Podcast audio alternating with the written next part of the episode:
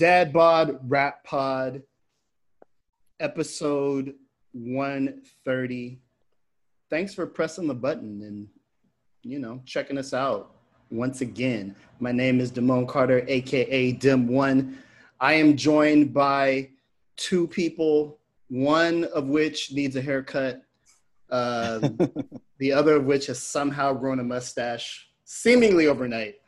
Uh, Nate LeBlanc and David Ma. Nate, how's it going? Thanks for noticing my mustache. I'm good. the hair is getting wavier and wavier, bro. Dude, it's so long. It's so long. I don't know what to do about it. I guess I'll have to go to one of these outdoor barber shops at some point. But I have barber loyalty, and uh, I don't plan on breaking it necessarily. But uh, yeah, it's getting a little crazy. Yeah, there's if you listen, there's an Easter egg reference to Johnny Bravo later in the program. Uh, Nate is bringing that energy right now. I know you can't nice. see it, but we're doing visual humor for an audio medium. Uh, Mr. David Ma, how's it going, man? Hey, man, going good. Um, a little jealous of you guys discussing your thick hair, thick locks. Um, it's it's actually a little bit warm in the bay right now, so when I sweat, it just drips down my face, dude, like straight up. or my hat, my hats just get sweat rings. So you you guys are lucky. You guys are lucky with the forty. Uh, I mean, late thirties, forty plus with hair. Yeah, I do feel lucky, I have to say. It's like uh, I don't have that much going for me, but I do have I do have some hair, some hair left. I have a, I have a cousin, a cousin who is kind of a bodybuilderish type guy, like workout, like big guy, but he totally went bald. And every time he sees him, he's like, "If I had your hair, I could do." I would be buff and have hair. I'm like, and what? Yeah, like what? what You're what? not even buff. Give me your hair. Yeah. he thinks it's wasted on me. Um, when we're not talking about our facial hair, uh, we are a rap podcast where we interview rappers and pundits alike. Um, the rap pundit universe is all aflutter because this week or last week, by the time you listen to this, was the 25th anniversary of the release of Only Built for Cuban Links, which um, obviously to us is a, and to the culture generally, is a huge, huge record. Um, so we're getting a lot of the retrospective uh, pieces coming out, um, including some work by one of the guests on our program today. But let's just start there, man. Uh, Only Built for Cuban Links, 25 years old, came out when I was six. I was knocking it. No. Uh, uh, Dave, what when did you first hear it, and what was your kind of reaction? Because we're already in the Wu universe at this point, right? Totally, um, totally. But but how did it how did it hit you? Um, I really liked it. Um, I didn't. It didn't blow me away. I'm. Uh, we've talked about this before, and I've always been more of a Liquid Swords guy, um, comparing to the two. But having said that, um, I loved it. It what struck me right away was that it was all mafioso shit, and I was like, oh, this is like a G rap album, you know? This is, mm. um, and so it was good to see how that influenced everything later on. I mean, Reasonable Doubt came out there and things like that, and um, but you know, my, my, my experience with um, Cuban Links, when I think about it, is that I um, I did a story with Raekwon years ago, and uh, it was when Cuban Links two came out. So we did a revisit of uh, Cuban Links one, and he was just so affable, man and you know he was just one of those dudes that it's like um, you know when you interview or when you talk to the sort of woke rappers they they kind of kind of tend to be dicks. Um, but then you talk to like the gangsterish fucking dudes and they're like the most nicest guys and that was Raekwon. He was just so affable um, very lighthearted but broke down a lot of the stuff. And you know what strikes me is that uh, during our interview he told me that incarcerated scarfaces was meant for GZA and so that's something that I think about every time I hear the album. Um, that GZA apparently really wanted that beat, and they're just like, "Oh, I guess I guess Ray took it." But, um, wow. anyways, just in retrospect, one of the best albums ever. What what can one say, right? I mean, what can one say? It's everybody at their peak, really. I mean, you have you have a young, hungry Ghostface. I mean, geez, mm-hmm. I mean, it doesn't get more vicious than that. Absolutely. Absolutely. What about what about you, Nate? What, what are your impressions of uh, Cuban Links? Um, always been a big fan. Uh, very sad. I did. I did. I bought this on uh, CD and not tape. Uh, mm.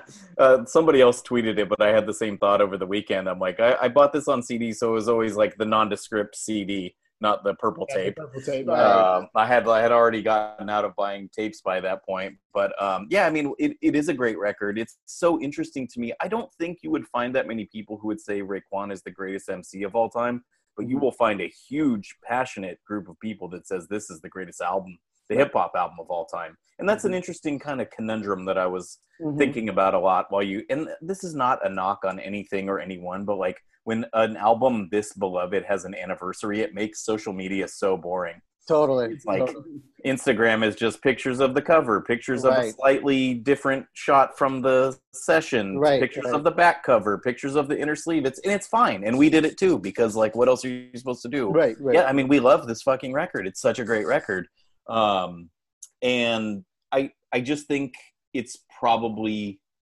one of RZA's greatest works. It's clearly Raekwon's greatest work. Um, Sure. I like the Cuban Links too. Um, I think he Mhm. nailed it. It- It's Mhm. like a, it, that's as good as a sequel can be. He announced on his live stream the Friday of the anniversary that he's going to do a third one. That really Mhm. scares me. Um, I, I don't see how that could live up to the first two, but I thought that about the second one too. So totally, totally. time and care into it and sticks to some of the themes, then hey, maybe we'll get the greatest three album run uh, in history of like thematic albums here. But uh, yeah, it, it's an excellent, excellent record. There's really, it's really hard to find fault with. Um, Totally. And I've, I've listened to it probably a hundred times in my life, and I'll listen to it another hundred. Like I have Yeah. no plans to stop listening to this. Yes, I, I still love the piano clinks on knuckleheads. You know what I mean? It's I mean if if this is I mean everybody talks about how cinematic it is, and it certainly is. And I mean you got you got RZA as the director and Ghostface is the co-star. What else do you really need? You know what I mean? The RZA Um, director. um, Damone, what are your thoughts? How does it sit with you now? Um, I, you know, I would have to agree with everything that's that's been said. Um, definitely one of the greatest albums of all time, and it's interesting in rap when you have such a, a consensus, right? Like um, we've relitigated so many albums, and there's these weird contrarian debates that pop up about things. But Cuban Links remains kind of bulletproof in that respect, in that um, its greatness is kind of completely unquestioned, and for good reason. Uh, and I feel like for me, I just remember having this very strident debate with a friend slash coworker where he's like, "They're not doing kung fu no more," and I was Right. like this is funner than kung fu. I, I kind of like this. You know what I mean? Like they're incorporating the killer samples into it. The the skits were so incredible. But I just remember I had a friend who was like, ah, I'm not fucking with this shit. I didn't come here for drug dealer rap. I want kung fu. That's so funny. That reminds me of uh, when Camp Lo first reemerged, and I was talking to my friends, and they were like, "Oh, wait, they they're not starting to make sense now, are they?" right? And it's That's like hilarious. it's it's a funny thing to say, and it, it totally makes sense. And we've all kind of had this little Camp Lo renaissance going on with the 80 blocks from Tiffany too, which I finally listened to, and is really really it's good. incredible. Yeah, yeah, everyone was right. Like that. That's yeah. And you should really listen to that, Damone. It's really it's good incredible. They sound re-energized and the Right. beats are really good. I don't get why that's the theme, and I think it's confusing and it should have been presented differently. But whatever, Agreed. it doesn't matter at this point. It's on it's on the services. Listen to it if you want to listen to. But anyway, I just tell that story to kind of like yes and your friends thing. It's like you can't. Or you won't be a good fan, or you'll never get very much enjoyment out of things if you don't take them on their own terms, and if you just put you like, oh, this isn't what I expected, so I don't Yeah, like it. yeah, Right, yeah. right. And like that is no way to go through life. Like you just have to be like, oh, they're not doing kung fu. Oh, they're doing Italian mafia. Mhm. Great, I'm on the Mhm. ride. You know what I Totally. mean? Yeah, but 100%. It, it, it felt like a, I don't, uh, maturing is the wrong word, but it was slightly less uh, comic, and there was like a darker, more kind of real life edge to it for me. And I, I think this is not the first record to deal with these topics, but I think it's the kind of prototype Coke rap record. Like these Oh, are sure. these are this is a very vivid depiction of a, of a particular world. And when I look at everything that we consider to be dope in that realm, it's all borrows from Cuban links. Like the the blueprint that they laid Mhm. down there, um, you know, Alfredo speaks to that. The Griselda stuff speaks to of course. Um, Right. Roc Marciano's work speaks to that. So Mhm. I think this record still has a has a huge, humongous um, shadow that it casts, even over the people who made it. You know what I mean? It's like one of those records where, right, right. In some ways, I feel like Raekwon has been trying to get like out from under the the mm-hmm. shadow of that because it's it's such. I kind of think he was, and then he was like, you know what, fuck it, this is what people totally. want from me. I'll give you number two. Totally, totally. Well, even when I interviewed him, um, I was afraid I was fixating too much on Cuban links, and you never want to do that with the artists and just talk about their one masterwork, right? But right. that was what we were there for, and he he he totally embraced it. He was like, "This is my best shit. I know it is," and you know, be on the lookout for Cuban links too. Blah blah blah. You know, but um, and then having said that, actually, real quick, I think Cuban links too has aged incredibly well. I thought it was good then, but it was more like, oh, it's solid. You know what I mean? Yeah. He didn't but, like fumble. It was like, oh, he landed it. Thank God. Totally, totally. Like all, all, all the new stuff that they added on it wasn't just like a good thing to say on the one sheet it was like it was actually done like all the yeah. new producers really created the sound and yeah and uh, they the uh i won't give it away but for our savvy sample listeners they sampled that bahamian take on the godfather theme oh. and it is oh. like so yeah, beautiful totally it's totally. like it's one that is one of the illest breaks and totally. it's you know clearly taking the mafia mafia godfather vibe thing like full circle and it's so mm-hmm. cool well, me. Well, well, hopefully this will be better than, or the upcoming one will be better than Godfather Three, right? one, Sofia one Coppola. No, yeah. Dad. Dad. No, Dad. Oh, she, luckily for her, she went on to make some good movies because oh, that yeah. was going to be her legacy for the rest of her life. Totally. But you know, uh, if he if he closes this out brilliantly, this might be the greatest fucking rap trilogy. That's possible? pretty crazy that we have that as a possibility here. And uh, you know, I know this people get excited on these live streams. I, I myself have gotten a little bit excited and given away things on the live stream that I shouldn't have said. So who knows if this will ever happen? But That's true. Totally. It's like uh, I don't want to take it too seriously. He was clearly in the zone on that yeah, uh, that thing. But that's a reminder for you guys to check out the Dad Bod Rap Pod live stream. Nice. 5 p.m. PST. Nate be letting it go he just be dispensing. I'm like, Nate, really? He's out here telling the business. Um, I gave my thoughts on breast milk last week. It was great. It was a great. Man. So, Dave, you missed a really good one. It Jeez, was quite, you, quite the entertaining discussion. you gotta let me uh, have one of those IPAs you're sipping on. we should do a thing when when it's a little less uh, hazardous in the world. We should do a thing where I like drop off snacks or beers or something, and we have like make that part of the discussion. Oh, I would love to. Yeah, love we to can we can get that going. I'm probably not right as work ends on a Friday afternoon, but mm-hmm. if we mm-hmm. it on a different day or something, right? Yeah. Um, drop off some cubanos for Cuban links. Day. Exactly, exactly. some sausage links. Give me a little soy riso, but yeah, I'm here. I'm here. I appreciate it. Um, yeah, so we got Cuban Cuban Links 25th anniversary. Uh, we have a, a guest today that has written about Cuban Links and pretty much everything ever having to do with rap music. Uh, Dart Adams, who you guys might know from his work with uh, Poisonous Paragraphs and being a writer and contributor to all things hip hop. Um, very precise dude. Very, um, he's about these dates, y'all. I didn't He's understand. Blessed and cursed with oh. an excellent memory.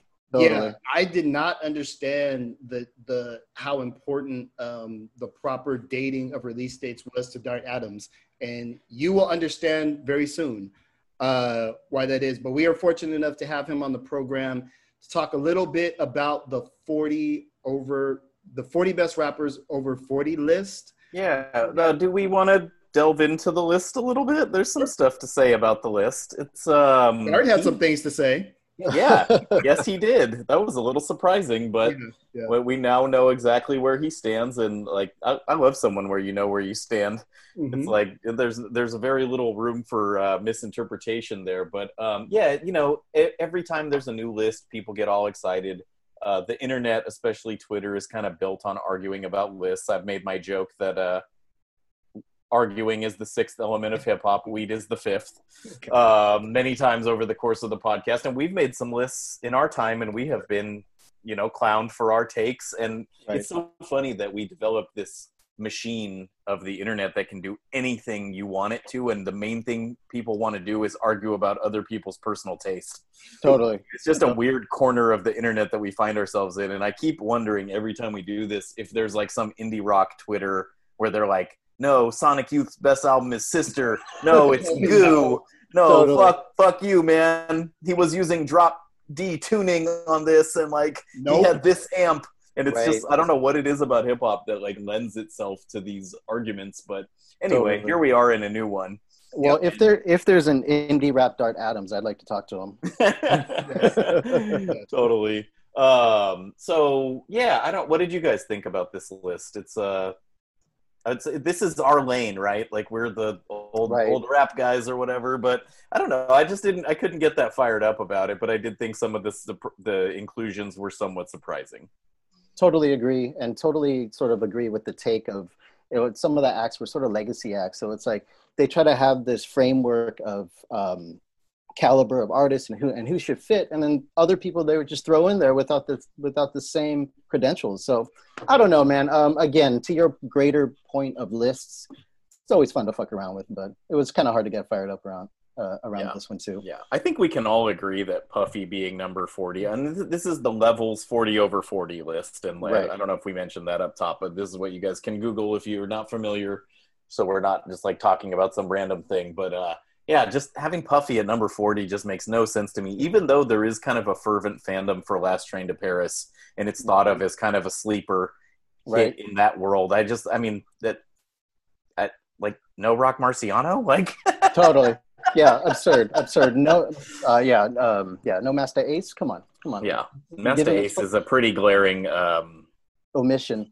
omission. Yeah, I sure. mean this. Um, I mean I, the point of this list, besides you know, besides getting numbers and having people argue about it, is to give people flowers. And it's like you're not gonna have Masta Ace on the fucking list, dude. I don't know. I don't know. So, anyways, no, and you know, even personally, it's not like I think he's the greatest, but if you're gonna have a list of best over forty, you you have to have Masta Ace. I'll I'll say this: Hi- I think his work after forty is just as good or better than his work from when he was a young man, Oh, especially in the the album format. Like if you go Mhm. from kind of like long hot summer forward, that's a Hall of Fame career. Mhm. And then like that doesn't even take into account any cold chilling stuff or any Masta Ace Totally. incorporated, and, and it's almost like a different person. He actually has kind of three careers: right. It's exactly. cold chilling, giant cabbie hat, Masta Ace, Right.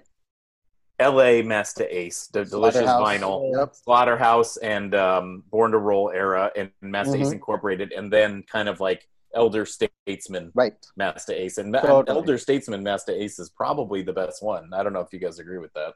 Yeah, I think it's the the, the easiest one to swallow because you know it's, uh, the the L.A. Masta Ace, you know, w- was good for Born to Roll, you know what I mean, and a couple other things. But I, I also kind of checked out. But I mean, you know, he's the king of consistency, man. Uh, I I think you can throw in a song now and be like, "Yo, what what record is that off of?" And it's probably something he did semi recently that could have been older, and the and the rhymes and the execution is equally as good and thoughtful. Absolutely. Damone, Damone, what are your thoughts? Um, yeah, I, I, I, like, I like the idea of the list. I like at least that we're talking about rappers as having a longer shelf life than we used Yeah. to. So even the idea that you could have a 40 over 40 list and and be able to debate about it and say that there are people who should have been included, I think is overall a good thing for the culture. Um, it says that we're able to kind of, um, you know, I, I want rappers to grow old. I want like Right. great legacy acts. I was thinking about this the other day. It's not so much a riff on the list as just like I think LL Cool J should just have a record every couple years, just like Green Day does. And Yeah. like I won't listen to it, but I think he should just be able to have it. Like it shouldn't be offensive. If LL Cool J tried to release new material, a lot of people would take that as being offensive. Like, what are you Mhm. doing trying to rap still? Or like accidentally racist, right? Damn. No? Okay. Last time last time we tried to put out a new material it didn't go that hot. Um, but What's it called? Uh, So I have a, a riff on that, Damon, if you'll indulge me briefly. When I first started working in the record store, we would have uh, checkouts. That's like one of the perks of working there. You could take your like five CDs and write them in the book, and you could take them home and listen to them, movies, all that stuff, right? So you get your musical education. And uh, I checked out a n- new at the time Stevie Wonder album Mhm. and uh, friend of the program, Jeff Brummett, who will probably never hear this, but I am talking about right now, goes, "Dude, what the fuck are you doing? Like, why would you care like why why are you listening to a new Stevie Wonder record? Right, He's got right. like 40 good records. This is not one of them. He's too old to put out a good record, and it was actually because it had a Q-tip feature on it. But I didn't know Jeff that well, so I was trying to make like a an argument, and I was like. Oh, you know, don't you want to see what this like musical genius is up to at like 65? And he's like, no, he was right. It was awful right. and I learned my lesson kind of more about like what to engage with and how to engage with him than like to not check out a legacy project. But I could like I would go listen to him in my car and I would just skip around the tracks and be like, what does this sound like? It's not going to sound like 1984 Stevie Big Sure. LinnDrum gated reverb. It's not going to sound like uh, Man Eater or whatever. Like, what does Sure. it sound like now? It it all sounds like gospel, but Well, uh, though it's not necessarily.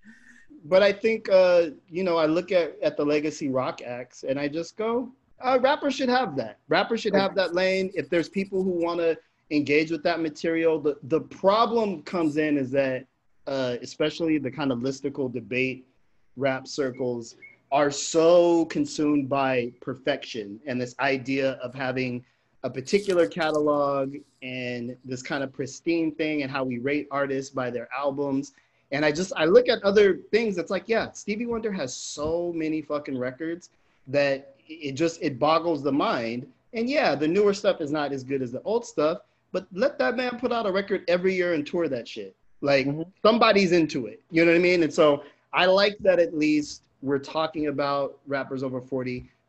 Probably on that list, too many kind of legacy acts. Uh, Mhm. Dart talks about it. Andre 3000's on the list, and I think he turned 40 like yesterday. Like he doesn't have a, a post. Right. Yeah, there's right. no album to talk about. Yeah, there's no there's no work, but it's more like a list like this, and I'm not familiar with the level, but a list like this is basically saying, hey, we've compiled the 40 rappers over 40 that you probably know about.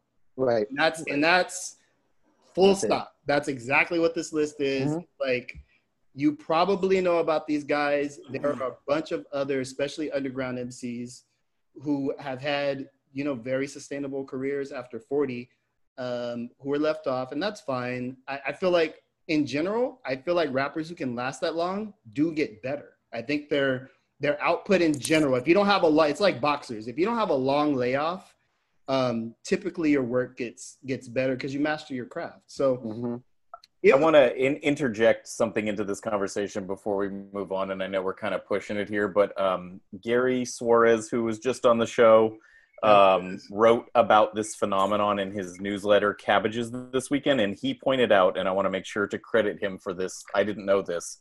Daddy O, formerly of Stetsasonic, and uh, guest verse on uh, Inner City Boundaries, which will tie into something you'll hear a little later. Um, has a new album out last week. He's Mhm. pushing 60. Yeah. fuck. So take that, America. Wow. I, I, I will give it a listen. I'll at least skim through some tracks while I'm riding my bike or something. I have to know what that sounds like. I've Mhm. always respected Daddy O. I think he's great. I'll be Yeah. very curious to see what 60 year old rap sounds like, kind of to your point, Damone. Wow, sixty year old rap. Um, yeah, it's it's yeah, it's amazing. I, I love the, the longevity of the form. It's going to show that it's not just a young person's sport. Um, so that'll be very interesting. Fuck, I can't I can't imagine what that. Well, let's let's do a little homework. Let's all Yeah. let's all check that out and at least talk about it in the group chat if we don't end up talking about it on the show. I think wh- whether or not we talk about it on the show will determine kind of our interest level uh, as we try to keep it posy over here, and we don't always talk about the things we don't like. we don't, we don't. We just make faces on Zoom that you can't see. But we have, of course, another program with dope interviews. Um, first up on this week's program, we have an actual hip hop historian um, who is very meticulous about his shit and has some very strong opinions about the list, as well as some other things related to hip hop and journalism. So, without further ado, here is our interview with Dart Adams.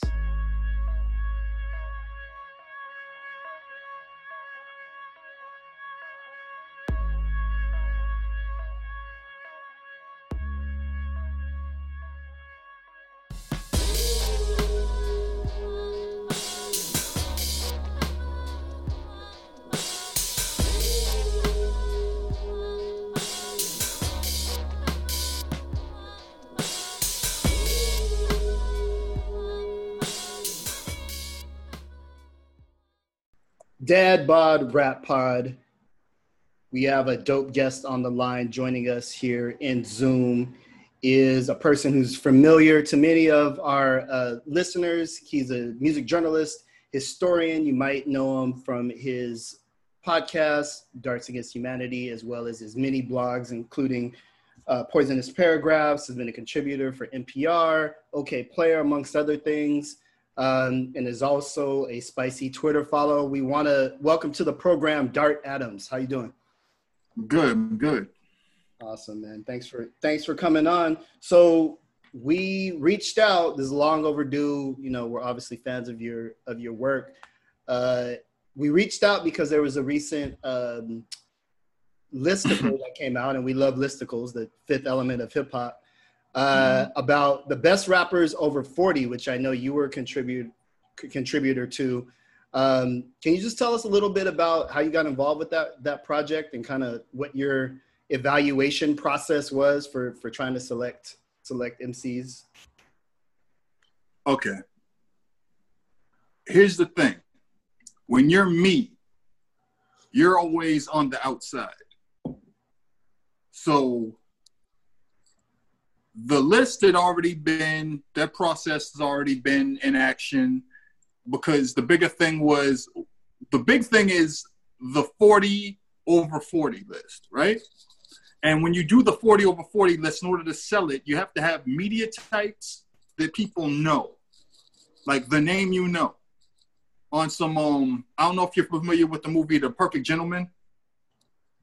Eddie murphy Okay, yeah, yeah, yeah. I remember yeah. that. You know, so the big thing hitches on his name. Jeff Johnson was the name everybody knew. So the distinguished gentleman, right? Yeah, distinguished gentleman. I'm saying. So yeah, he runs for senate for or something. Yeah, I remember yeah, that movie. Yeah, and he just got his old, he just got his old campaign shit and just ran. And when he showed up, everybody was like, "That's the guy we voted for." Well, basically, that's the whole thing. It hinges around names everybody knows in the media, and the mainstream rap media of the people that were involved with that list. That's why it shaped out the way it did. Okay. What they brought me on for was to write the side joint, the side piece. The side piece was 20 best albums after 40. I could have done 40 best albums after 40, but as I explained in my podcast, pay grade. That would have been a lot of labor for a short amount of time. They brought me in absolutely last. So that would have been a lot of labor for the for, for a short amount of time turnaround, right? Which I did super fast. If I was to show you the desk in front of me and all the stuff I'm doing at the same time, like I'll be bullshitting on Twitter and I've written 2,500 words. While I've been talking to you guys, I don't know if you noticed my hands move. I've written 100 words. Damn. Yeah. It's an impressive, so, uh, like bifurcation also, of your thought process.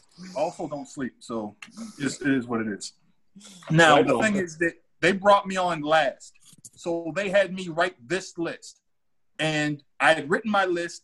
And my list, if you know anybody knows anything about me, follows me, knows it. It's going to be 85, 90% underground independent rap. Because those are the people, I'm, I promise you, those are the people that have defined what grown man rap is. Oh, for sure. Over the past 20 years. Absolutely. That it's been a thing. And grown man rap is pretty much rap made by guys who are 30 over or women who are 30 over. I wish it was more women, but unfortunately, they end up getting pushed to the edges and the margins by the time they're 30, 35. So when I was doing the list, I had very few albums to come up with from women as opposed to the ones that Jean Grae did or Jean Grae did with Quelle. And she's not really rhyming anymore. Right. Like she'll do something occasionally, you know and I don't blame her. So, and I we kind I kind of wanted to get that album in, but the problem is logjam. I only have twenty, and I hate being narrowcast. And what ended up happening is I had three albums I really wanted to be in the list that ended up being removed or having to be uh, taken out because it had to match up with the other list. Mm. Uh, okay. And the thing is that I can't complain about it because I'm work for hire. Yeah. And it has to match up with whatever level's doing and they're paying me. So I was like, do you have albums you could swap it out with? Like, yeah, sure. I get suggestions on one in particular, and that was um uh Daytona, which I didn't like. Oh, really? I didn't care. I didn't care for Daytona at all. It's a seven. It's a seven song album. I heard way better. Um, and so I wasn't going to put that over like the album that I removed it for was uh the professionals, which is Oh No and Madlib, which a lot of people slept on because it came out in early January, right after the COVID uh crisis hit. So I think like a lot of people slept on it, or like it got overshadowed by um it got overshadowed by like some album that uh, was done by uh, uh, Freddie Gibbs and somebody, or like something else that came out the week after. Right. Because you know, there's a lot of rap albums come out, especially independently. So that album got removed and it was replaced by Daytona, and I only had 20 on the list, so that's what I did. The 40 for 40 list itself, I thought was not done well. I wasn't a Really? fan of it. I think half of that list needed to be different.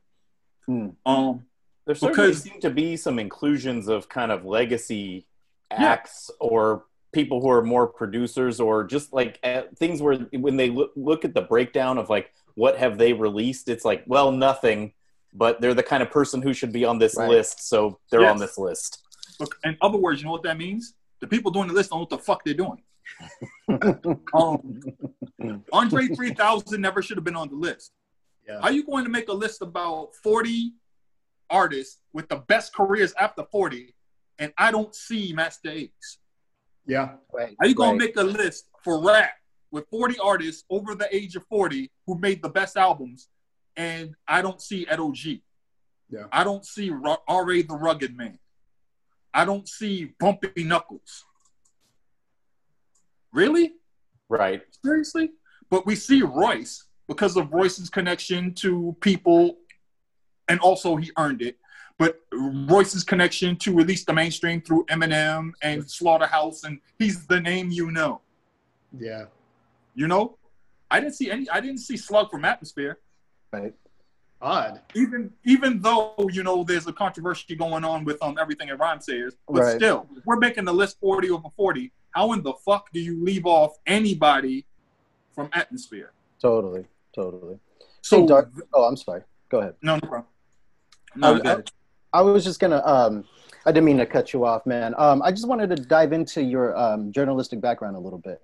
Obviously, I came across the Book of Dart. Of course, I you know you post about it all the time, and um, uh, I just saw your Cuban Links retrospective. Talk a bit about your relationship with Sup- Super Champs and how you uh, connected with Said, and you know what we can expect from BeatTips coming forward.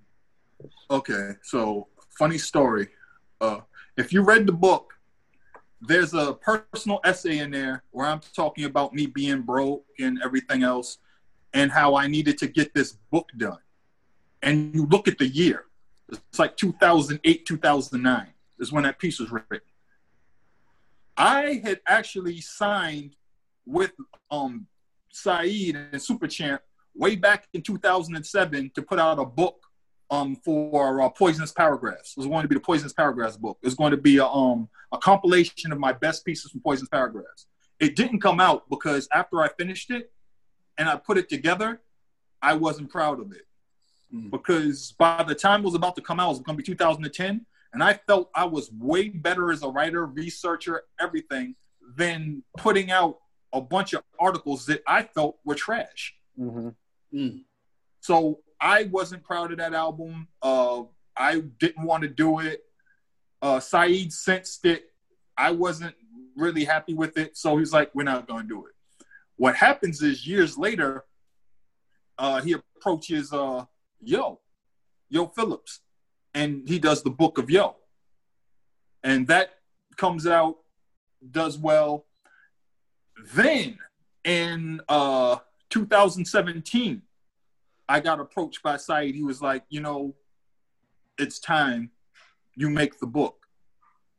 And so that process began between 2017 and 2018.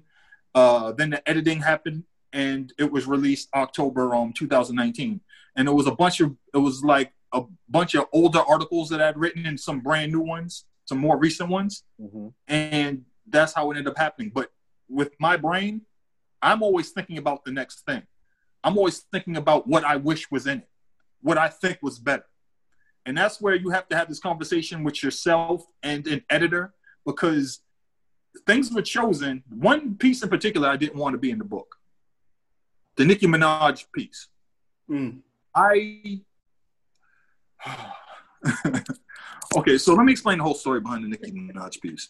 To understand like journalism and shit. I mean, okay. So back in the day, do y'all remember this th- this thing called AOL B- BBX? Mm-mm.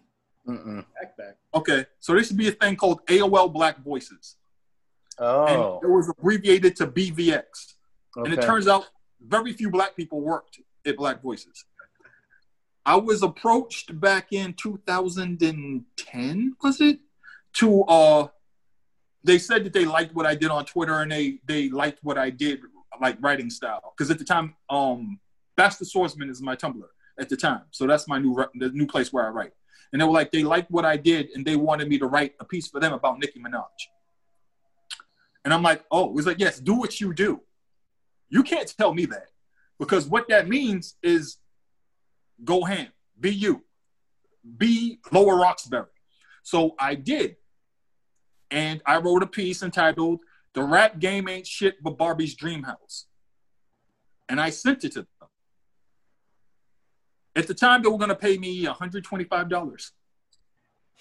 So I sent it to them and they edited the shit out of it didn't consult with me, changed the title to something really bad and clumsy. And I was really proud of myself because this is the first thing that I've done that's going to be on AOL and it has this big following. And I'm going to connect it to everybody. I'm going to post it on Facebook. This how long ago this was. I gave a fuck about Facebook. and I see it and I read it and I'm disgusted. And I tell them, uh, take that shit down. You said you wanted me to write it. You clearly didn't. You Johnny Bravo me. For those that don't understand, Johnny Bravo, I explained in my podcast, Johnny Bravo is a term I use for when they don't really want you. They just want somebody to fit the suit. You know, they want a name. And they're just going to take whatever you do, edit it however they want, and post it up there. If you didn't want me to do the shit, then don't call me. Sure. And um, so I asked them to take it down. I still uh I still sent in the invoice because I did my labor and I want to be paid. They paid me 75 of the 125. Um and I then took it and put it on my Tumblr, Bastard Swordsman, as Dart Adams is a fucking hater, and I really went super hard on it. And Kathy Iandoli talked to me about it, about my tone in it. And she was absolutely right. I never should have ran that piece. I never should have wrote it. Mm. And even though some of the things I said in it are valid, I was mad. And I came off like an angry man mad at a woman. Mm. Even though, like, I was more frustrated in the fact that I knew so many women in the underground and the independent world that were never going to get the same look Nicki Minaj got, who might be more talented. And my other issue was that I knew that pe- women were, in particularly, um, hoping that Nicki Minaj did well because they might be hope for them. But I knew that if they were going to sign anybody else, they were going to have to be in the mold of Nicki Minaj, the same way uh, in October 1996, October 12th and 19th, 1996, you had uh, Lil Kim and Foxy Brown. And when they were successful, labels only signed women that seemed to be copycats or clones or or ripoffs of Lil Kim. So that whole thing happened. But that was the one piece that I didn't really want to see again. Mm. But you know, when you read it in the book, it works. Mm. That's Sorry, why you need I- an editor. Uh, a- absolutely. Thank you for sharing that story with us. It's in- it's very interesting. Um, I wanted to ask you about your staunch commitment to getting release dates correct, and your kind Okay. of um, how like you're you kind of self applied like as the keeper of the correct dates. Like, can you, for people who may not be so ingrained in rap Twitter, for casual listeners of like Mm. podcasts, etc., can you explain why you feel this work is so important? Um, okay, so you asked the question earlier and I didn't answer it, but it's tied into it. Um, the question was asked was how did I get into journalism? I used to rhyme. I used to rap. Back online, I started like getting into trying to promote my own career through. Uh, I was a member of pretty much every online uh, website or music board or something like that, and I would use it to try to promote my music. At the time, we used YouSendIt links, and I would post my music on YouSendIt links, and I realized people weren't responding to it, and I didn't know at the time I was pretty much spamming. And then I realized that people didn't respond to anything I did when I was talking about my music. But when I talked about music or the history of music or the history of music journalism, or when I broke things down, I got a lot of engagement, whether it be on all hip hop, whether it be on um uh Okayplayer, whether it be on Dissensus, uh, the Rewind forums in the UK, what have you. But I ended up uh so on all hip hop there was this thread called School Me on Some Hip Hop. They gave it to me and they made me a moderator. So what happens is young people come in and ask me questions all the time. So I'm always answering questions. So while doing that, I'm in the process of always going back and verifying information. Mm. And I realized that online, the information that's there is very wrong, completely erroneous. But also, I'm older, so I know that the drawback of internet information is that it's not always 100% accurate and the people online if it's a sub if it's a subset of something or if it's a, a, a corner of the internet there's nobody to verify the information so they just take it as fact that's how i ended up in the space i am and plus with my memory i actually remember when i bought albums when albums came out what songs what videos were playing on mtv or or pump it up or what have you i remember like going to school, the school year, what songs were in my mixtape, what songs did I tape off the radio. So I have an idea in my head of what songs came out when, what albums came out when. So when someone says this album dropped in October 1991, I'm like, no way, because the single was out in February 1991 because this happened, this happened, and this happened. So there's no way the album dropped in October 1991 and that's pretty much how I ended up being the guy because I'm one of the few people that actually can remember.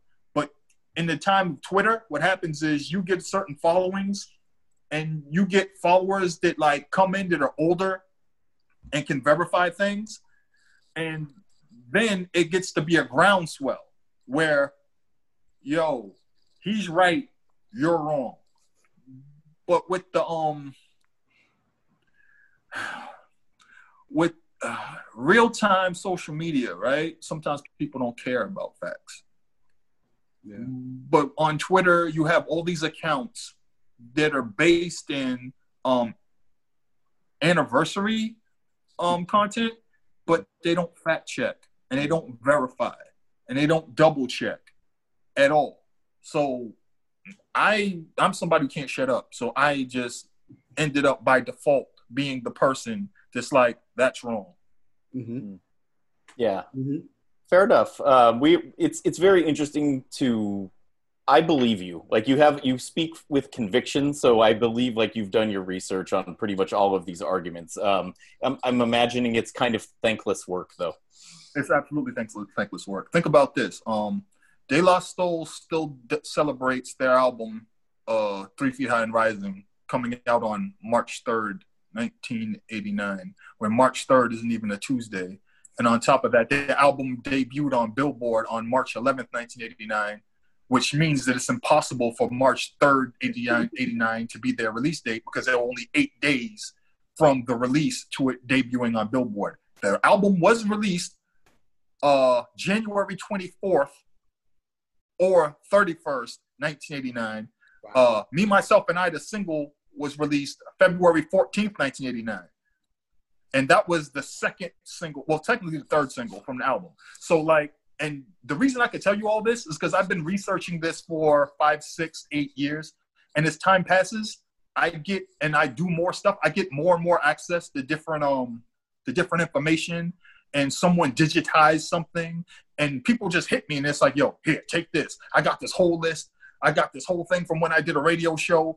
Right. Um I, I have uh, I have uh, these files from back when I stole all these records from the radio station, and I know, and it dates all the promos, so I know you're right. You know, so Mhm. as time passes, people appreciate me trying to get it right, and they help me become more accurate the passage of the time because I didn't have all these different um resources that I have now three years ago hmm when I just knew something was wrong. Now I can like uh I did a post on IG where I said I didn't know if the release date of uh Special Ed's album was July 24th or 31st, 1990. I just last night because I don't sleep found out that it was July 24th, 1990 because I found an article from October 1990 in Billboard that says the release date of the album. So it's it's a thankless job, but it's nonstop work. But nobody cares because even if you get it right, Slick Rick still says this album came out in November um in November '88 when it came out December 2nd, 1988. I know that for a fact because a lot of people got it for a Christmas gift. And his album, oh god, his album release party, everybody's wearing Christmas shit. Like, come on, man. So it's a thankless, absolutely a thankless job, yes. Because sometimes the artists eat, get their own release date wrong. Well, we we appreciate that you you do that work uh, for the culture and, and hold that space. Um, as we wrap up here, is there any future Dart projects that you want to plug? Oh wow. Um so right now, I'll just show you. That's what I'm doing right now. Okay. Right now, I'm writing the 30th anniversary piece for uh, Boogie Down Productions Edutainment album, which was released on August 7th, 1990, and not July 17th, 1990, like um Albumism and Jesse Ducker said. Uh, and basically, the article I'm writing this, I'm writing is to she completely yoga frame, yoga flame Jesse Ducker for his Passover of the album. I'm doing an absolute deep dive into uh, everything having to do with this project because nobody ever writes about uh, edutainment. No, They no, just don't. Yeah. No one gives a fuck about edutainment. It's just an album that's there. But I'm doing I it. feel like the term edutainment has outlived its origin in that album. Like the world became edutainment, but the the context has been completely lost. I mean, think about the fact that people don't know this either. They completely forgot. KRS One had an imprint deal with Elektra in 1991 for his edutainer label, and he had Heather B. He had uh, Jamalski. He had Ska Danks. He had got Harmony signed to Virgin. Miss Melody was signed to Jive, and D Nice was making hits at Jive. And he had just come off the success of um uh oh yeah, self destruction. And everybody was talking about the stop the violence movement. And he had a new thing in the chamber where it was gonna be human education against lies. Right. So he was about to smash the world. And he was on top of the world.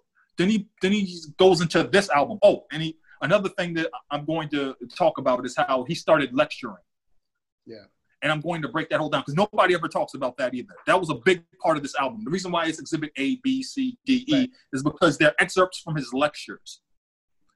Um, so I'm going to break all that down and do a real deep dive and completely like embarrass Jesse Ducker for putting out his piece, which came out July 17th, 1990.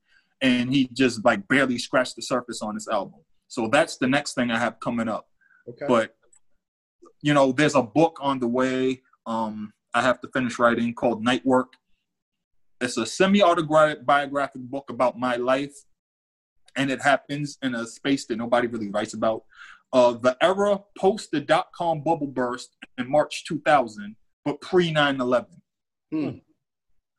and what this meant for gen xers their lives and how we interacted with the world and it was pretty much if anybody remembers that time man it was it was pretty much um the wild wild west for a lot of things and it's all going to be outlined in the book So, Fascinating.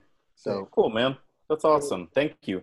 yeah, Yeah, man, well, just thank you for your time, man. You know, Yep. Damone. yeah, we appreciate you coming on. We want to. Um, we also want to plug your your podcast, Darts Darts Against Humanity, which uh, I enjoy. Um, thanks for coming on the program, man. No doubt man. Thanks for having me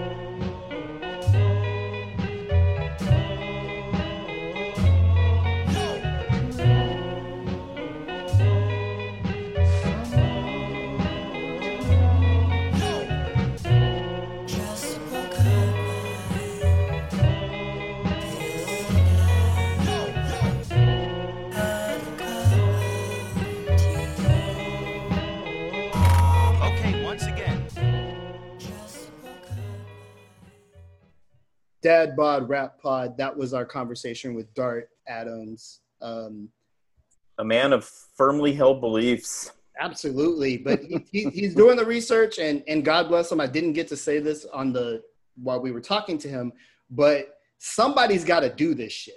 You know what I mean? Like you know how the guy goes around the fucking South in in like uh in the 50s and was like found every old blues man and asked Alan Lomax. Mhm. yeah we hip hop needs that because otherwise you know we're gonna let twitter tell it you know illmatic came out in 03 like we gotta we have to have somebody's got to do it. It's a thankless job. We're glad dart's doing it so we appreciate him coming on the program. I just But- I just respect anyone who cares that much about the thing that I care about. You know what I mean? Like I mm-hmm. don't I don't focus on the dates per se. You guys have heard me all say many times I'm more about how the music makes me feel and what it teaches me. Like I don't worry so much about the nuts and bolts, but like I, I'm just glad he's out there doing what he's doing and that he cares so deeply about this and that he focuses on the underground and the independent people and his whole riff about trying to fit Jean Grae and I thought was really enlightening for to his perspective and like I just I I, I think what he's doing super cool. Yeah. Appreciate appreciate him taking the time to chat with us whilst writing a 2500 word uh piece. at the same damn time i can't fucking pee and chew gum oh, it was very edutaining.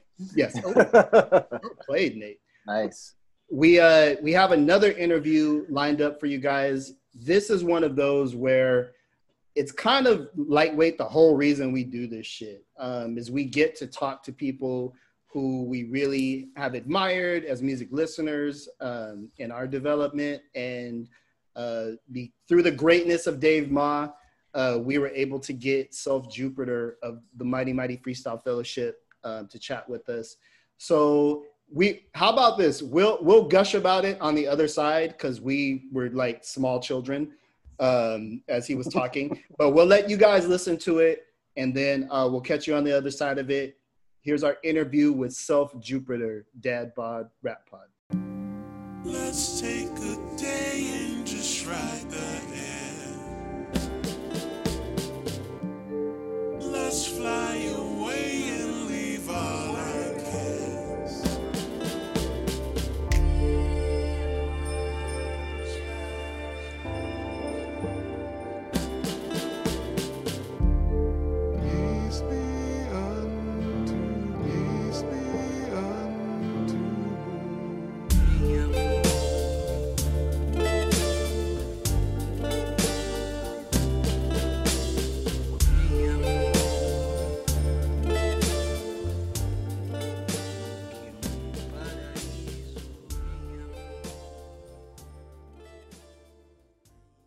Dad Bod Rap Pod.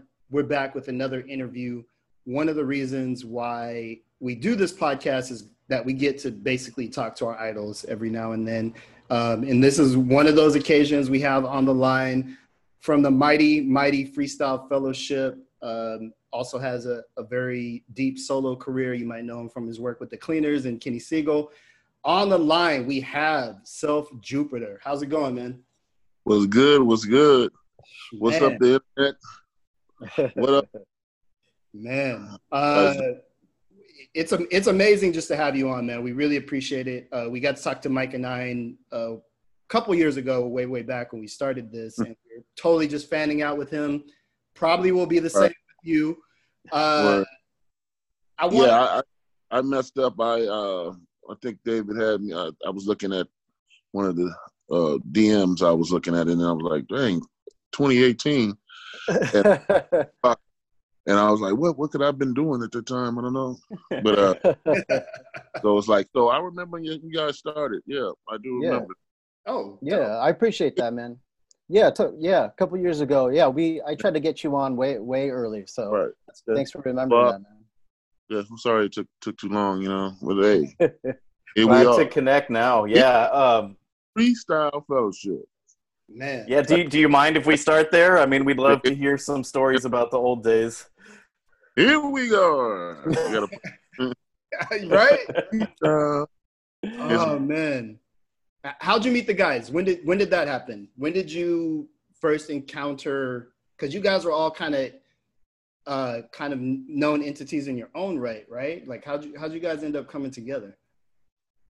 I don't know if this is like. I mean, I'm sure we talked about this before. You know what I mean? Um, but not probably not on your show. But we grew up together. Um, me, uh, all three, all three of us, me, Mike, and AC. Um, I say fourth, fourth grade or something like that. Mm-hmm. Uh, elementary. So uh, AC stayed next door to me, which uh, the building uh, in the jungles, um, uh, Los Angeles, uh, Baldwin Hills area. I'm sure you might, uh, not too far from Leimert Park, maybe a mile away from Leimert. Um, yeah, um, his, you know, Baldwin Hills, if you know LA. So uh, the jungles. We um, I went to school with Mike, high school with Mike. I, uh, AC went, like I said, went to uh, elementary, like fifth, fifth, sixth, or seventh, and then uh, junior high school. I didn't, I didn't go to the same junior high school with any of them.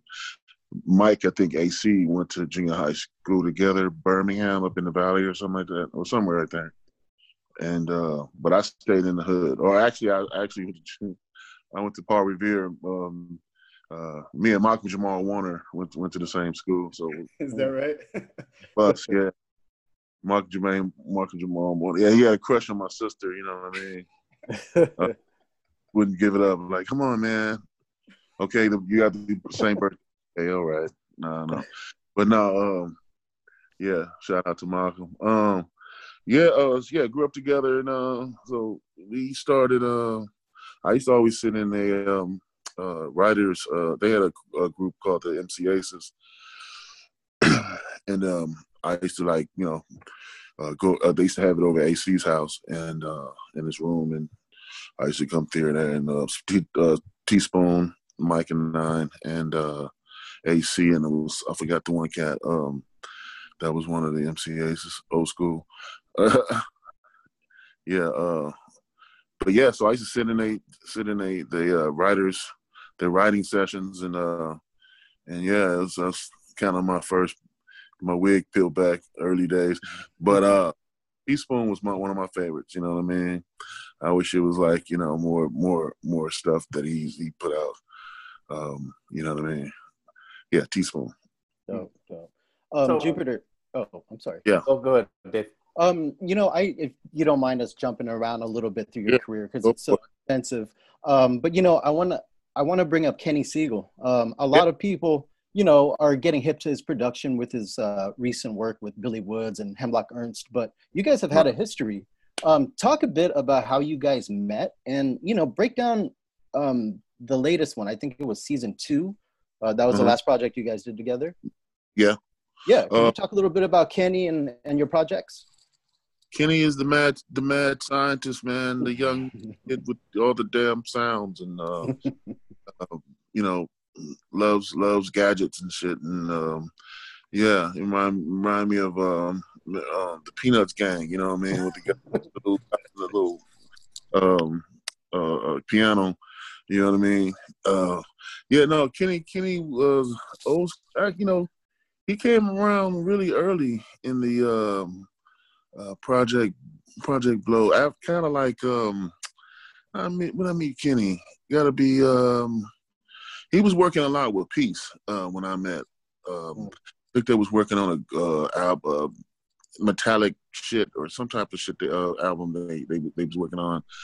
I think I had first met uh, uh, Kenny um, around in the uh, uh, Daddy Kev had a club called the um, um, what was that called back in uh, um, concrete concrete jungle.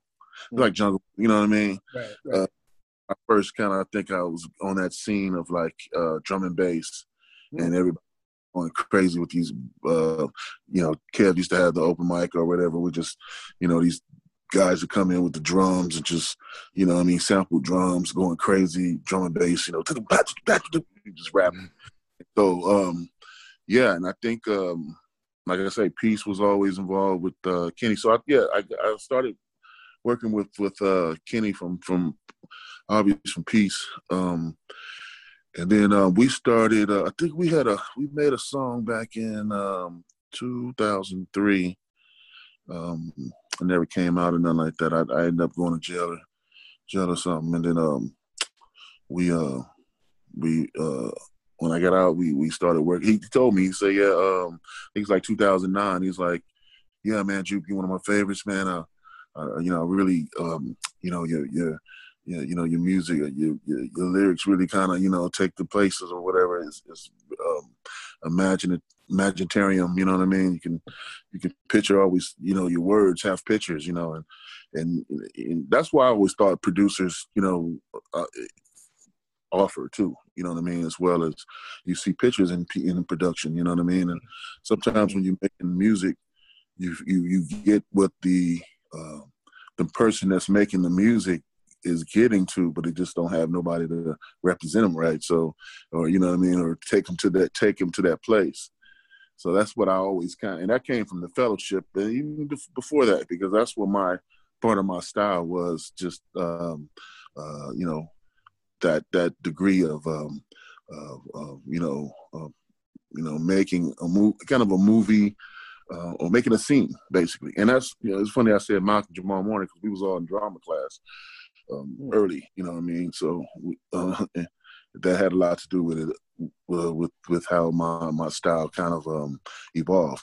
And that's why I say I like Spoon so much because he was kind of one of those guys, style messiah. You know, you know what I mean? And or um, you know the homie um, Reality Born, unknown RBX. You know what I mean? Them with the voice. You know, so it was like cats that really I kind of like. Uh, you know, kind of wanted to like, oh, emulate, not emulate, but like but like oh, but with the voice, but with the, just the um, um, kind of the, the you know the delivery, uh, I should say. But but Kenny, um, like I said, he he we uh, 2010 we were like yeah let's let's do a um, let's do a project Kleenrz and uh, and that was kind of something that I, I before I had uh, went to jail I was on something like the cleaners um, just watching some movies. I think it was like the film Nikita or something like some big uh, guy coming the elevator to clean up man. You know, you know the story.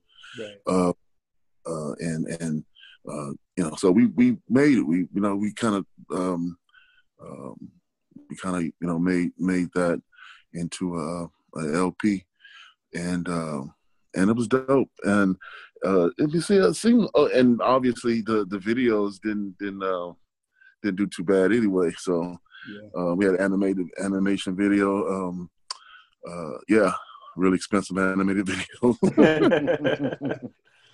um, yeah, and so Kenny, um, we end up uh, going. Um, yep, doing uh, season two.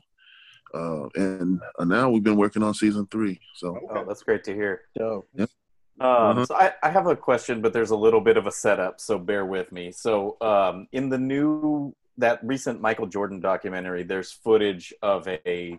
Uh, they're all in Barcelona for the Dream Team, and there's uh, footage of this legendary scrimmage where it's all the Dream Team players just going five on five, no refs, and mm-hmm. like it, it had been like rumored about in basketball circles for years, and we finally got to see a little bit of it. And I'm wondering if there was a night like that at like the Good Life or Project Blowed or just among the fellowship itself, where it was just like a legendary session and everyone was rhyming their hardest and you guys were just going at each other. Do you remember anything similar to that, or can you share what it's like to be in that cipher and in that circle with people of that caliber with us? Um, sure. I mean, it's so many different, uh, different different nights or or occasions, but um, I, I'd say people kind of wasn't really um, with that. Um, uh, maybe a handful of people was kind of like wanted to get open like that. Um, I, I would say at one point there were, um, uh, uh, you know, going to New York. I don't know if that would be this. I guess it would be. Yeah, Dink. Uh, school. Uh, um, uh, what was it? Um, um, Dinco D and and uh, Charlie Brown and um, of the New School, Busta Rhymes, Busta Rhymes, and uh, you know, but I they even the only one that was I remember really kind of impressing, you know, us was was was Busta Rhymes, but for but that was kind of after we kind of blew their wigs, you know. But they obviously wasn't really. Um, they they probably got open at at first, but they didn't want to get into step into the how we got open, and um, Um, and it took a little bit of like, oh shit, I can I say that or or you know like let it fly. You know what I'm saying? What you afraid of, boy? You know what I'm saying? Uh, you know, so we passed that point of like like holding on to something. We just let it fly, and we didn't care if if if, if you know what I mean. But right before somebody fall off, somebody's jumping in. So you know what I mean. So it it was like let go, and um, it was it wasn't too many people was was willing to do that. You know what I'm saying? Sure. Because because of whatever I don't know. But we provided that when we started doing it, it was like, oh, I can, you know, yeah, I can, and and we had a good support system, which was the crew. So and we ended up started being better and better and knowing each other to the point to where it was kind of like really weird, like to say certain things at the same time. You know what I mean? Uh, very co- like together. You know what I mean? Like, and yeah, weird. And sometimes um, some of the, our writing used to take on those things where it was like, you know, um, you know, we'll say one thing and we'll think one thing. We used to have a game like that where we spread out certain things at the same time, but not knowing we're going to say the same thing and two of two of them or three of them, like you know what I mean? Mhm. We just sit there and just like, you know, we had so many different like classes, classes of things to do when you're high, like you know what I mean. but it was always building and kind of like you know, and uh, um, uh, um, you know, uh, uh, uh, like and and yeah, yeah, and sometimes you just come with uh, you had other you had homies like if you write with the homies or you brought something to the homies and then if they liked it then they'll build you know take it somewhere else so yeah um but to answer your question that were nice like like I say it was it was only with only with the the crew um the crew uh we was we was able to like Ganjah K obviously um, but it got yeah, it got really.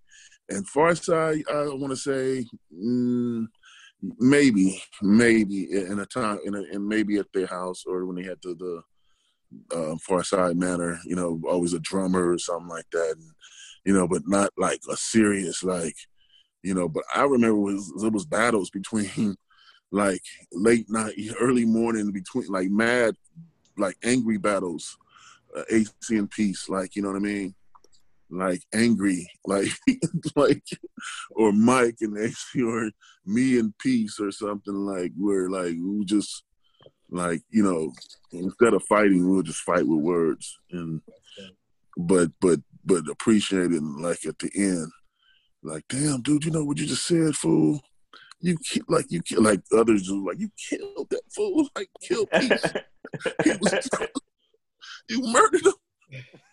And then like it was just like you murdered like Ace and be like Ace, you got served. you got served, Tommy. Mike served you. You better leave that white boy alone, homie. I better leave white appreciate the peek behind the curtain. I, I truly Oh, do. man. I'm like I've listened to that music so much, but I know there's so much that wasn't recorded, and I was just trying to get some it- insight, and you definitely provided it, so I appreciate it. Definitely. Goodness.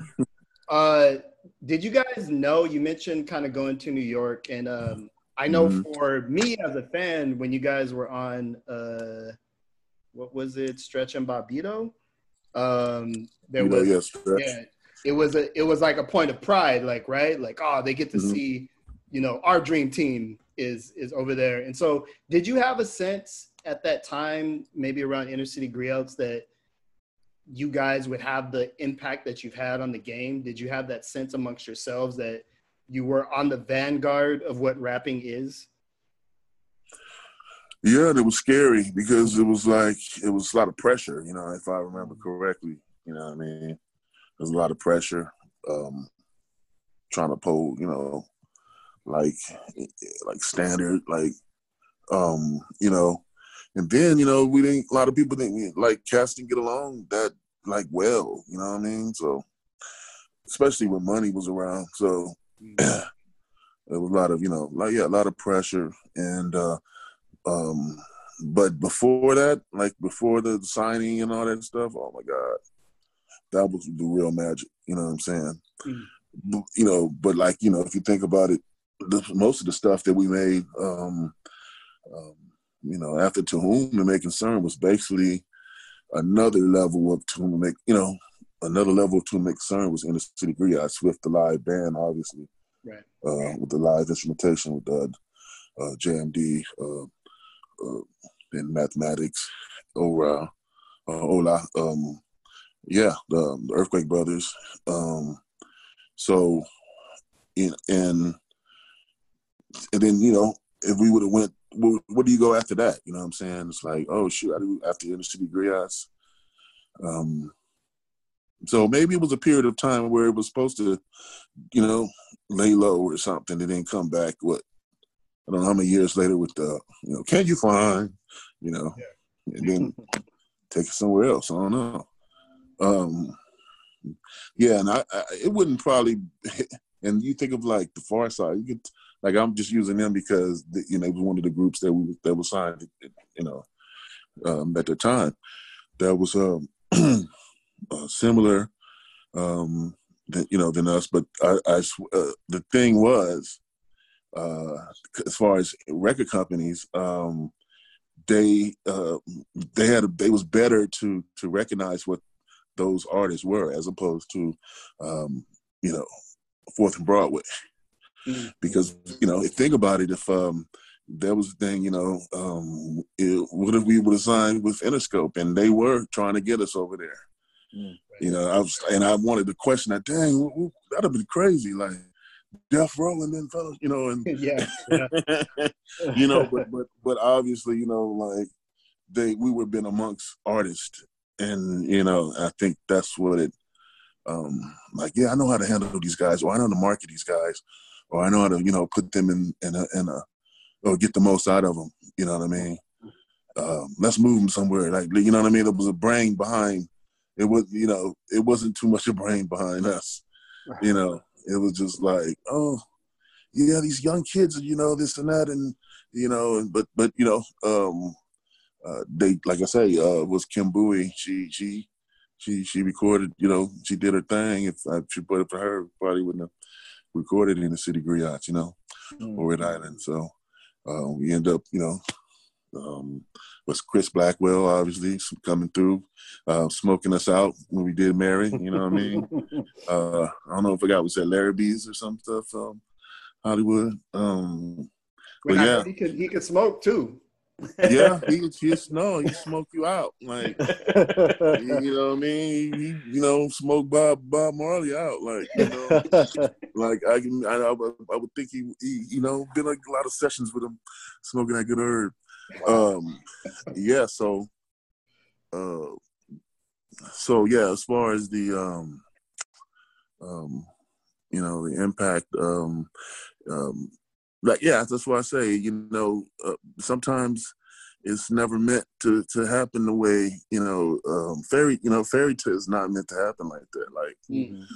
you know it's it's better that it you know it is what it is Yeah. Hey, Jupe, I um, I, I want to talk a little bit about Omid. I mean, I love the Beneath the Surface comp, and um, Yeah.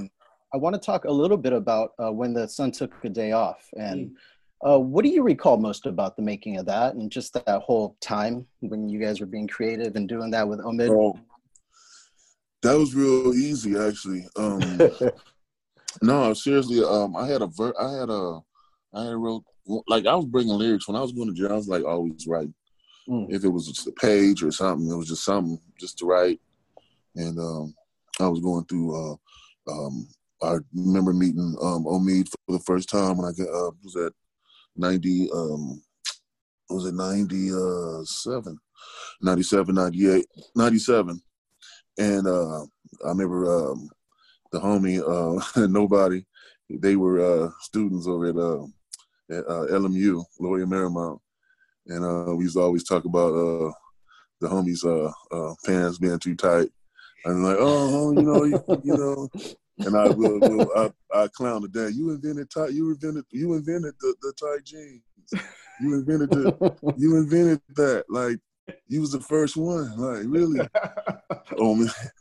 But like yeah no no but yeah but um but yeah no they were they um they both came over to AC House with beats and um I used to um you know both had different types of uh beats. I remember nobody had. I was like, oh, he killed it. He uh, he uh, he liked the drums on um, was it Bombs Army, or he did something, um, and redid it or something. Uh, and made the snare off like in a, a weird off, off beat or something, and it was like one of it was one of the beats.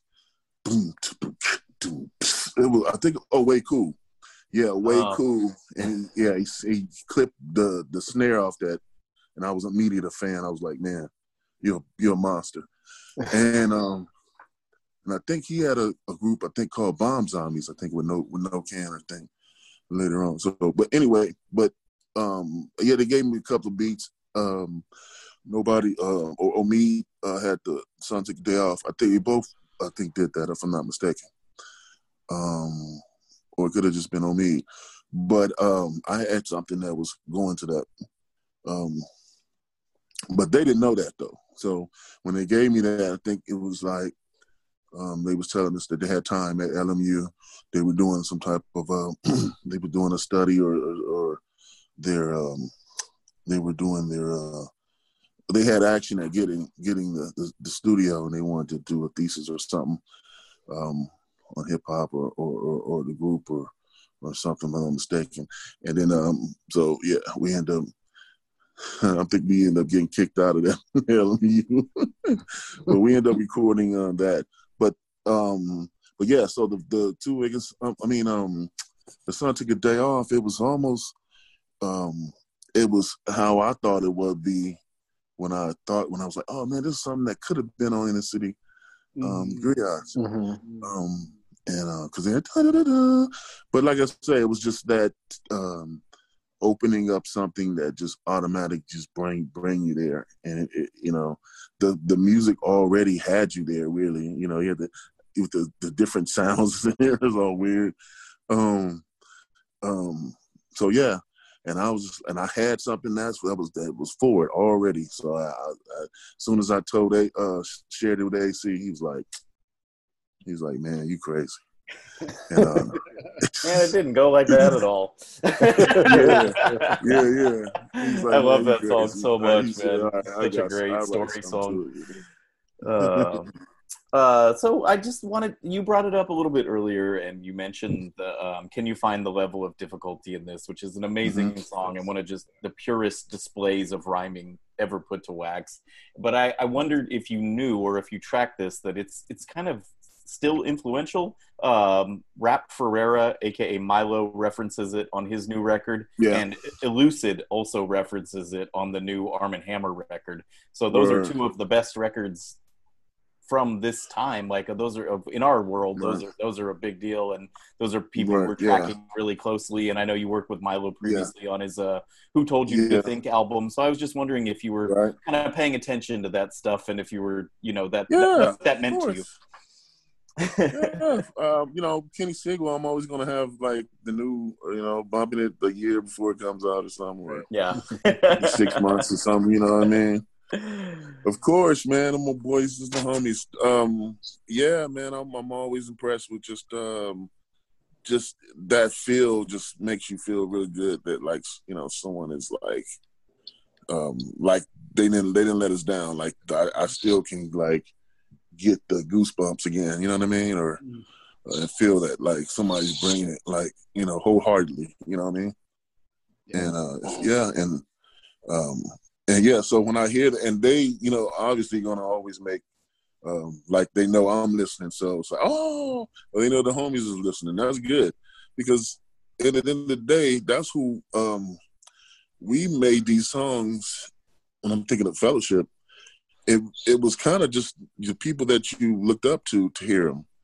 You know, you wanted a Rakim to hear your shit, like you know what I mean. You wanted a Big Daddy Kane to like, you know, sit down and be like, wow, like you know, you know, like if you can hear us, you know, you, you probably can hear yourself. So, um, you know what I mean. So that's we was kind of making it, um, kind of for them, you know, Mhm. and not, you know, not tripping on like who else hears, but like, I mean, my idols hear this, man. They're gonna like, I just, I'm just, I just want some feedback, like, Mhm. and um, and yeah, a lot of times, yeah, um, Run DMC definitely gave us that in, in person.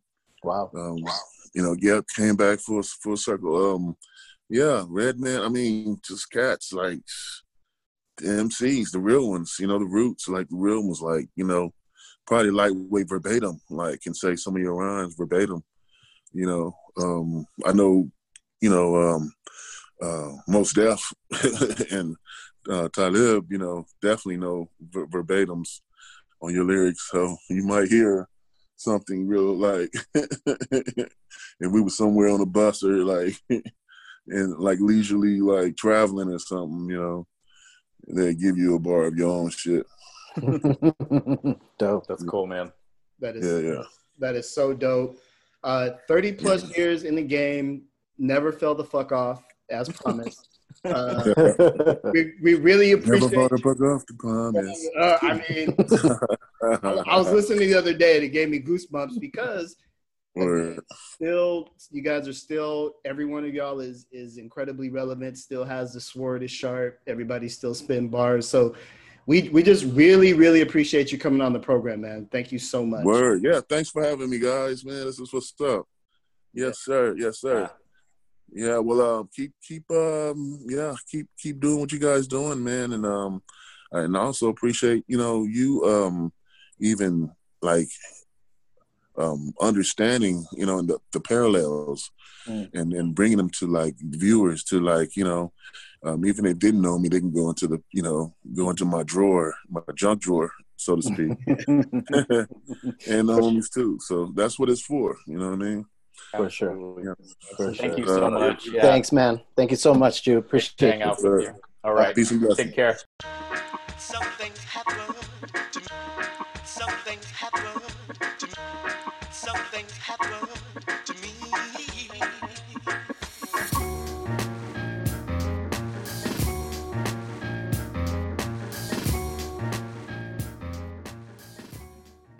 dad bod rap pod that was our conversation with self jupiter how cool was that Man, what a nice guy, man. And you know, like he has such a presence on his records, and I felt that through the screen. Uh, just, just so present while he's talking to you, and careful and thoughtful with his answers. Man, it was great. It was great. It was just we're we're just fanning out.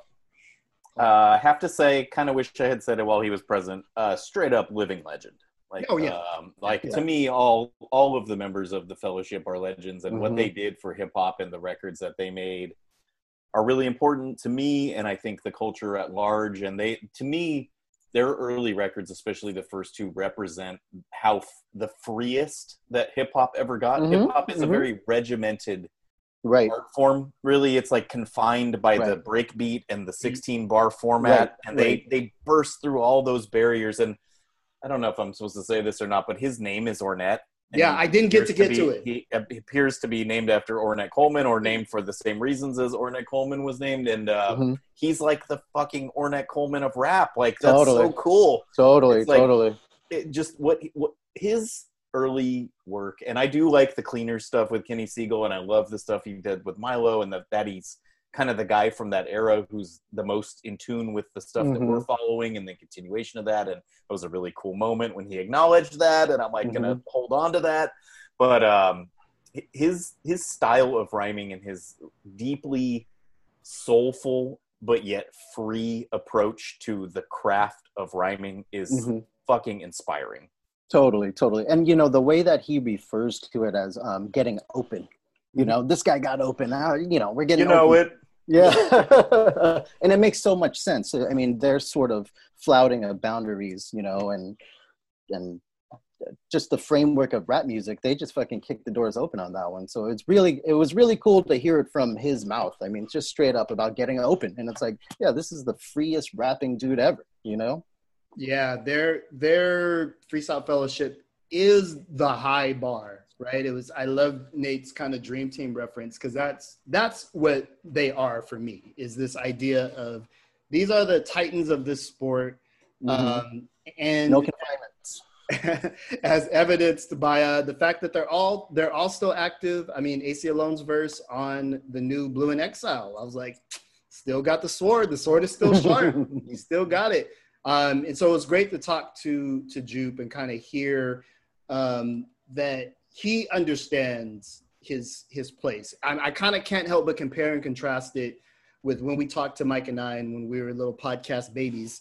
But he had a similar kind of like, yeah, I know what we meant, but also it's all good. Like there wasn't like this huge ego, like Right. let me be one of the four best rappers to ever do it. Like you'll Totally, totally. but he was very very chill very humble but also aware of of the impact of freestyle fellowship and i would love god if there was a vhs tape of when they was trading verses with leaders of the new school Ugh, Oh man, that story about Busta is so dope, Oh, man, and, he said and how everybody like guy- gives them, everybody ga- ha- ended up giving them props that they ran, ran into, and people can spit their own lines and stuff. It's so dope, man. That was that was really great. Uh, what a I- I- privilege.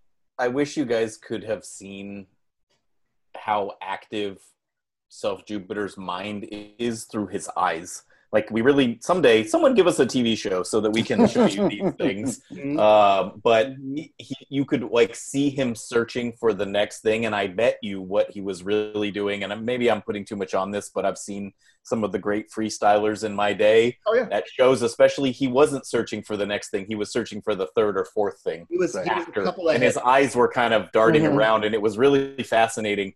Um, he he's a big dude, and he has a very um, commanding presence, but he was also very like light on his feet and thoughtful. Totally. And I, I just thought that was rad, man. I just I that, I was like really glad to spend that time with him. yeah we're we're 100%. super grateful uh another solid booking by the book god dave ma in the building um yeah so we we could definitely fan out so now in our freestyle fellowship pokemon we've just got to get peace and Aceyalone I would say AC alone is a, a possibility someday. Yeah, if you guys We're are gonna- listening though, Yeah, if anybody has personal connections, uh, DMs are open. DMs are open. I, I had an interesting interaction with Peace one day, which I'll talk about on a on a future episode, perhaps. We'll we'll hold on to that. um, so yeah, we we appreciate you guys tuning in. As usual, we are the Dad Bod Rap Pod. You can find us on Apple Music, Google Play, Spotify. Uh, we're on kiki.co.uk. Um, we're also on the socials. You can hit us up at Dad Bod Rap Pod on Twitter, at Dad Bod Rap Pod on IG. Most likely, if you're listening to this on a Thursday, um, two out of three of us will be on IG Live on uh, Friday at 5 p.m. Uh, Pacific Standard Time. If you want to uh, tune in, it's been a cool little spot, folks. You can come through, ask questions, uh, see Nate's rate, uh, Nate's record collection. Um, yeah, it's been it's been a cool vibe. So we're gonna keep that going. It's a place to come and interact with us. Uh, yes, Nate. I did kind of an elaborate record deal over the weekend, and uh, one of the things that I got out of it was a big stack of new instrumentals for while we're talking. sick. Okay. Yeah, I have some stuff, but I had kind of like it's in weird things in the closet. Like I, I now I have like twelve things. I'm not gonna have to go pull them and like be like Damone talk so I can go put the next record on. I have like I have like the little setup going a little bit better. So like tons of like golden era instrumental, like especially bootlegs and stuff of stuff that Oh, is so not really out there. So you're the you're you'll, the you'll see if you come hang out with us on Friday. Exactly, it's like college radio. You need the beds. Yeah, that's what was gonna say. Music beds. Yes, exactly. Sick. Sick. So yeah, definitely come come hang out with us. Watch Nate uh, drink IPA and blow his vape pen. Um, it- it's riveting television. Is it television? I don't know what it is. Whatever. I don't know what it is either. From fake radio to fake TV, Dad Bod Rap Pod is out here in these proverbial streets. Uh, anybody got stuff to plug? Plugs? Hair plugs? Full circle, baby. Oh man, Not Well yet. Not Well yet. I, I will have something to plug soon. Um, but yeah, no, it's just appreciate everybody. Thanks for listening. Thank you guys. I know we all have a lot going on in our personal lives, but this time we get to spend to- together and making the show means a lot to me. So thank you. Likewise, thank you for all the awesome production work and Damone with the constant, consistent hosting. No, man, this is actually fun. Just like being able to fucking talk to Self Jupiter and you know, kind of nerd out, and Yeah. it, it it makes all the um, scrambling worth it. Appreciate you. All right. All right. So we want to thank everybody for tapping in. remember, every Thursday, new episodes. This has been episode 130, uh, and we will get back with y'all next week. Dad Bod Rap Pod.